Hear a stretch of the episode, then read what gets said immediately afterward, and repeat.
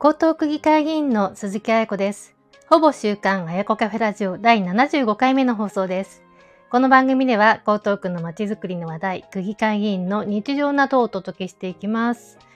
まあ、早いもので9月も残すところあと1週間ほどになりました。まあ、残暑のピークもま過ぎて、まあ、日も短くなってきたなというふうに実感します。さて、江東区議会では9月21日に江東区議会の第3回定例会が10月25日までの会期で開会しました。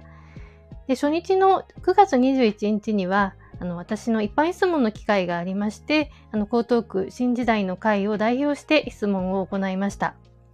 で質問した項目が行財政運営と、まあ、行政のデジタル化、子ども真ん中江東区、まあ、防災という 4, 4項目でした。で前回のほぼ週刊あやこカフェラジオでは、まあ、ふるさと納税と高等区間についての部分をご紹介をしましたけれども、まあ、今回はですね、あの質問の内容、まあ、前半部分のお話と、あとはま木村弥生区長からどんな答弁をもらったのかということについてお伝えをしたいと思います。で今回質問項目が多いので、まあ、行財政運営と、まあ、行政のデジタル化についてのご報告をしまして、まあ、次の放送で、ま後半部分子ども真ん中江東区と防災についてのご紹介をする予定です。まあ、ぜひお聞きください。では、まずですね、あの区長の評価と、まあ、あの行財政運営についてです。でまずはですね、あの木村弥生区長が就任してから、まあ、子育て支援とか学校給食の無償化が実施をされました。で、さらなるですね、あの、高等生の前進をですね、あの、期待をしているところです。で、そこでですね、まずは、あの、高等区長に木村弥生さんが、あの、就任をしてから4ヶ月間の評価について、まあ、そして、まあ、今後、令和6年度予算ですとか、まあ、高等区長期計画が、後期の計画がですね、策定される予定なんですけれども、まあ、区長の独自政策、木村カラーを、まあ、今後どのように実現をするかについて伺いました。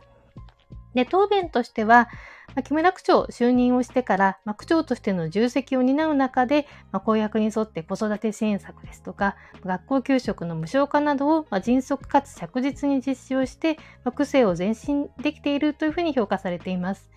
で来年度の予算方針については、まあ、誰もがより健康で活躍できる社会の実現に向けた予算っていうのをテーマに掲げていて、まあ、子育て支援の政策の充実ですとか、まあ、包摂社会の実現というのを挙げております。で長期計画については、あの区民や区議会の意見を踏まえて、まあ、もっと良くなる江東区の具体的な姿を実現できるように、まあ、区長としてリーダーシップをとって全力で頑張っていくというふうな答弁をいただきました。まあ、かなり前向きな答弁になります。で次にですね、シティプロモーションについてでこれは質問としてはですね、江東区は、ま、東京2020大会オリンピックをきっかけに、ま、区の魅力を発信をして、ま、ブランディング戦略を策定をして、まあ、ロゴマークとか、プランズコンセプト、スポーツと人情が熱い街っていうのを作って活用してきたんですけれども、まあ、今後オリンピックレガシーを継承したりとか、まあ、豊洲市場の賑わいなどを生かして、まあ、さらに江東区の魅力向上のためにシティプロモーションを強化していくことが必要だというふうに質問しました。まあ、そこで今後の情報発信とか広報戦略についての見解を伺いました。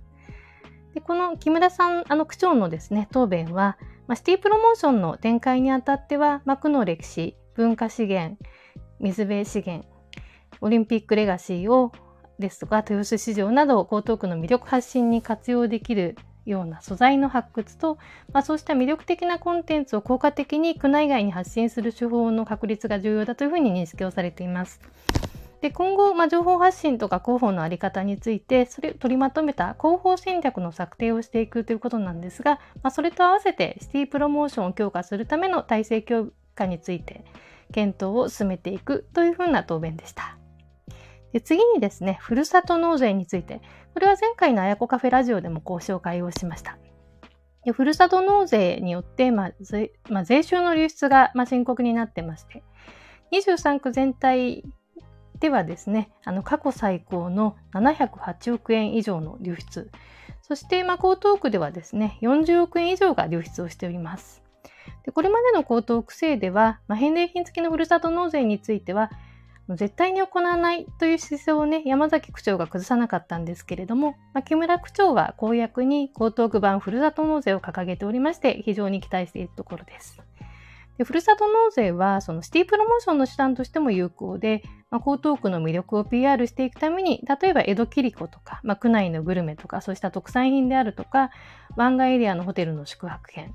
スカイダックのツアーそしてですねあの区の主催として江東花火大会が4年ぶりに開催をされたんですが、これの有料観覧席とか打ち上げる花火の命名権、まあ、こんなものを返礼品にしてはどうかというふうに伺いました。まあ、そして、まあ、ふるさと納税返礼品付きでやっていくにあたっての実施方法などの具体的な検討状況についても質問をしました。で次に、まあ、木村区長の答弁になります。まあ、江東区版ふるさと納税を開始するにあたって、まあ、返礼品の発掘、まあ、創出などを通じて、ま、区のさらなる魅力発信とか、区内の経済振興を図ることが重要だというふうに考えてます。で、シティプロモーションの観点でも、ま、区の特産品などの物消費、宿泊や体験な体験などのこと消費による、ま、返礼品を想定をされているということです。で返礼品付きのふるさと納税の実施体制については、まあ、返礼品を提供していくっていうことは、まあ、業務が非常にね、多岐にわたることから、まあ、中間事業者の方を活用した実施体制を想定しているとのことで、まあ、そのための必要経費については、まあ、来年度、6年度の投資予算の反映に向けて準備を進めているというふうなことでした。ふるさと納税についてはね、本当にかなりあの踏み込んだ答弁をいただきました。そしてですね、高等区間について、まあ、これは本当に気になるところですけれども、あの前回のあやこカフェでも、ラジオでも紹介をしました。まあ、他の23区が、まあ、江東区間を持っている中でですね、江東区が唯一区間を持たないということで、2014年にタモリクラブでも紹介をされて、まあ、勝手に江東区間が作られて話題になったこともありました。で区下というのは、あの区民の一体感を生み出すほかに、まあ、シティプロモーションにとしても評価、あの効果があるというふうに私は考えています。で豊島区ではさだまさしさん、中野区では宇崎竜道さんなど、まあ、著名な作曲家によるものですとか、まあ、作詞作曲を公募したというふうな例もね、23区にはあります。で江東区も、まあ、今後地下鉄8号線の延伸ですとか、まあ、庁舎の建て替えなど様々なイベントありますけれども、今こそ区間を作るべきだというふうに提案をいたしました。で、新たな区間の制定の意義について伺いました。そうしましたところ、区間の制定は区の魅力発信や一体感の醸成につながるほかに、まあ、区民が区への愛着を深めるなど、一定の効果を期待できるものとしては認識をしているということでした。ただですね、一方で、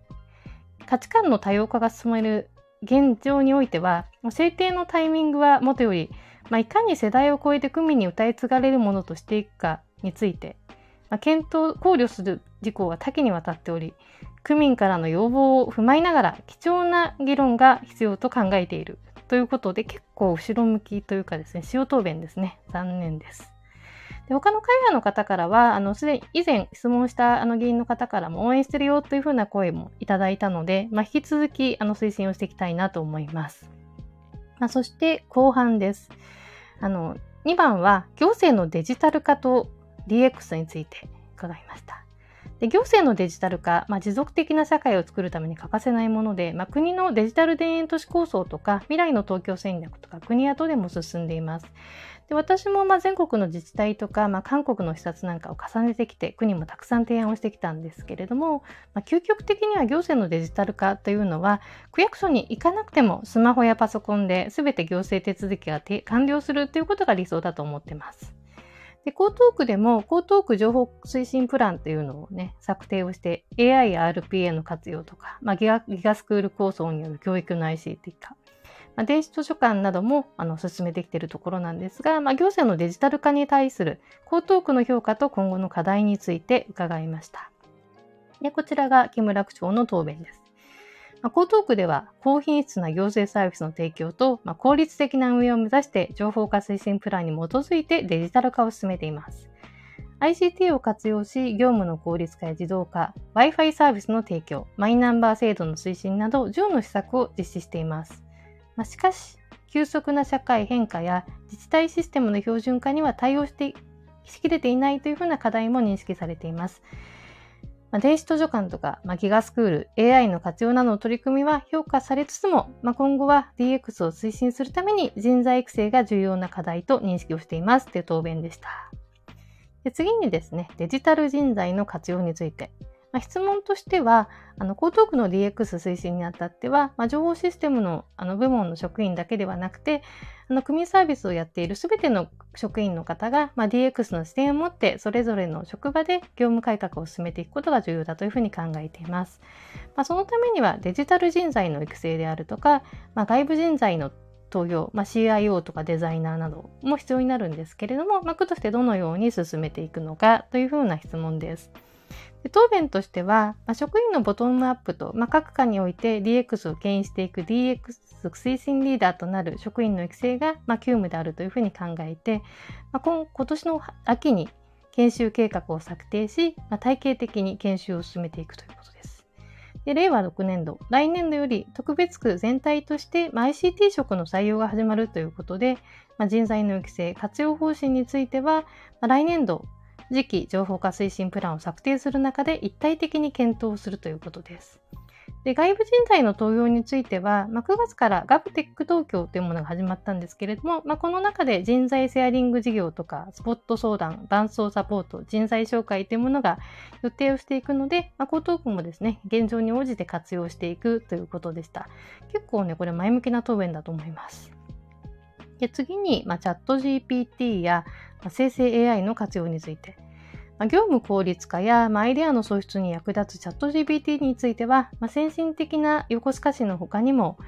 あの都内でも江戸川区とか千代田区などすでに実施しているところがあります。で、江東区でも実証実験などを行って、まあ、ツールの理解とか適用業務の洗い出しをしながらあの導入を進めていくべきだと思いますけれども、見解はいかがでしょうか？という質問でした。で答弁ですが、まあ、生成 AI については、その区民サービスの向上や業務の効率化につながるものというふうに考えています。で江東区の導入にあたってはですね、あの各課の DX 推進を担う職員を中心にワークショップを開催をしたりして、まあ、ツールの理解、適用業務の検討、注意事項の洗い出しを行う必要があるというふうに考えています。